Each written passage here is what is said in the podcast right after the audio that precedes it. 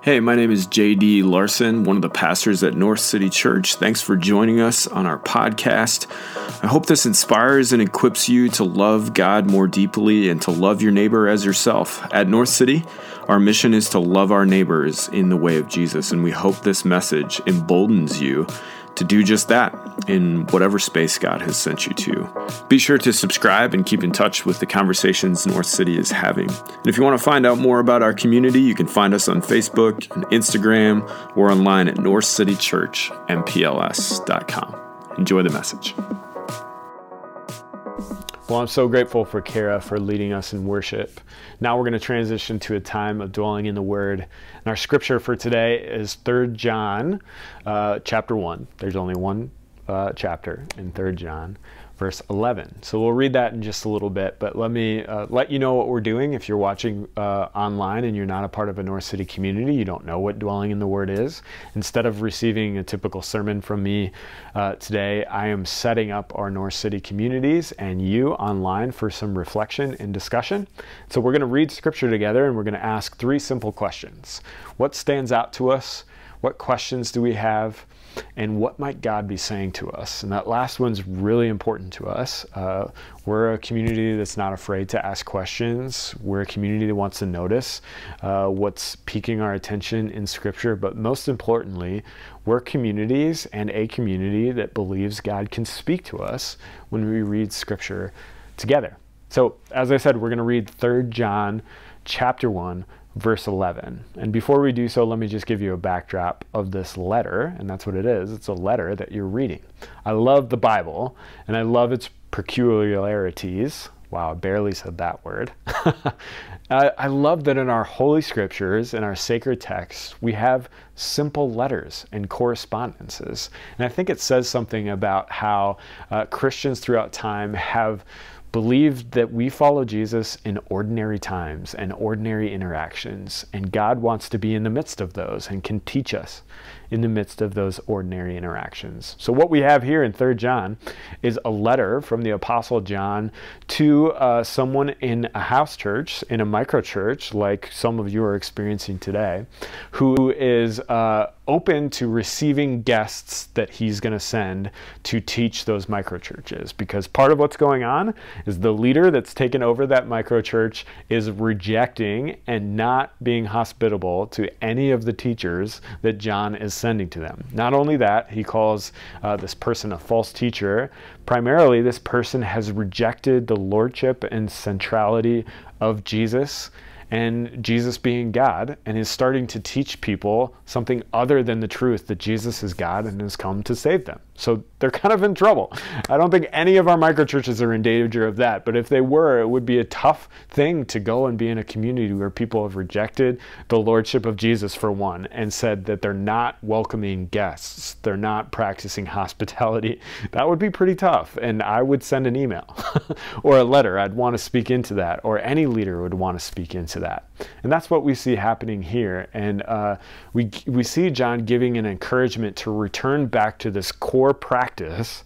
So if you're compelled and changed by the love of Jesus, you recognize that a central part of that love is the practice of hospitality. And when we read the first two letters of John, he's really focused on the love of God. And Misty preached an awesome prompt on that two weeks ago that you should check out if you weren't able to listen to it. But he's saying, how can you not practice the love of God if you're not willing to do or to practice hospitality, which the Greek word itself for hospitality means stranger love or loving those uh, who are on the way or on the journey. So there's the context, and we're going to read one verse, and it's about discipleship. John is warning them to pay attention to who and what they're imitating in the world. So let's read it. 3 John chapter 1 verse 11. Let me pull it up here. I'll be re- reading in the NIV. Uh, you can read in the version that you have in front of you, or if you want to pull up a different version, uh, the NIV will be on the screen as well. Dear friends, I love how he calls them friends. Do not imitate what is evil, but what is good. Do not imitate what is evil, but imitate what is good. Anyone who does what is good is from God and anyone who does what is evil has not seen God. That's it. It's a short verse. So hopefully in a few minutes you'll spend some time discussing. Be sure to capture what uh, stuck out to you or what questions you have or what God might be saying to us. I want to share just a, a few things that uh, stuck out to me uh, when I was reflecting on this. The first thing is that uh, word about imitating. I love that. You see that throughout the New Testament. Paul, the other apostles, are always talking about imitating. They're saying, imitate me as I imitate Christ. That's what Paul says. And John here is saying, imitate what you see is good in the world, not what is evil. This Greek word he uses for imitate is where we get our word mimic. And it's quite remarkable because I think uh, uh, some, a check for me is someone who loves to learn. Uh, I love to be formed, to change, uh, to become a better person, to become more uh, who God created to me, uh, me to be by learning, reading books, watching videos. I'm a learner. I love to learn. And sometimes it's important for me as a learner to get a reminder that the way that I'm often formed most is what I choose to imitate in my life. And I'm naive if I don't think that with my actions every day, I'm imitating others that I see in the world. Now, he instructs them based on their scenario of not practicing hospitality, saying, Don't do that. Don't imitate this person who's not practicing hospitality. Imitate the person who is practicing hospitality. He uses pretty stark words. Don't imitate evil. Don't imitate evil in your life, but imitate good. And I think a core understanding that we need to understand as Christians and the beauty of discipleship based on imitating others is that whatever you imitate, you assimilate. Whatever you imitate, you assimilate. Let me explain that. I live in a house of toddlers.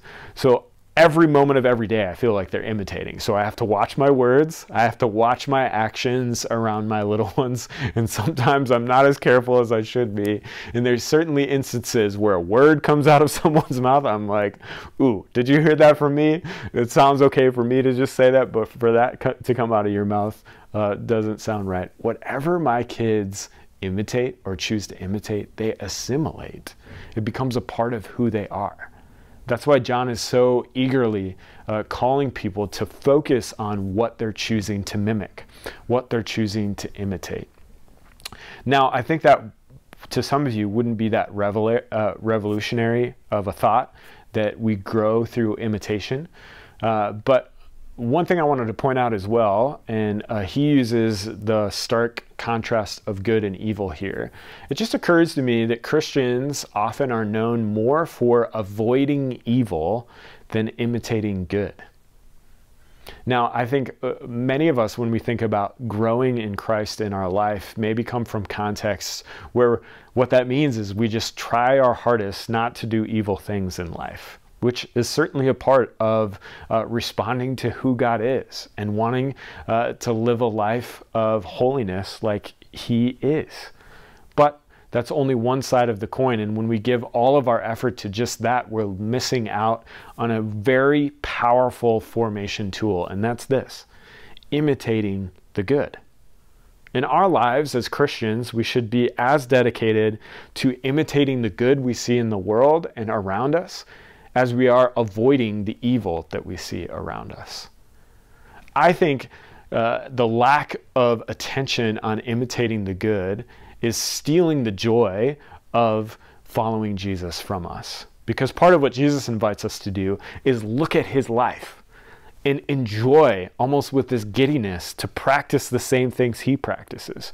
But not only just Jesus' life, to open our eyes as disciples, look around us to other Christians and imitate the good things we see around us and in the world. If we see something good in the world, we as Christians should re- respond by saying, We want that good to be perpetuated. We want to imitate that and assimilate it in our own lives. Let me give you an example.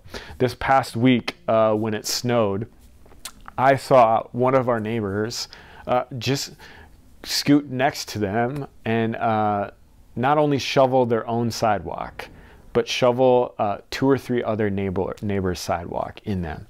And in me, I was like, oh man, I want to do that. I want to have that response when it snows, uh, even when it's cold out.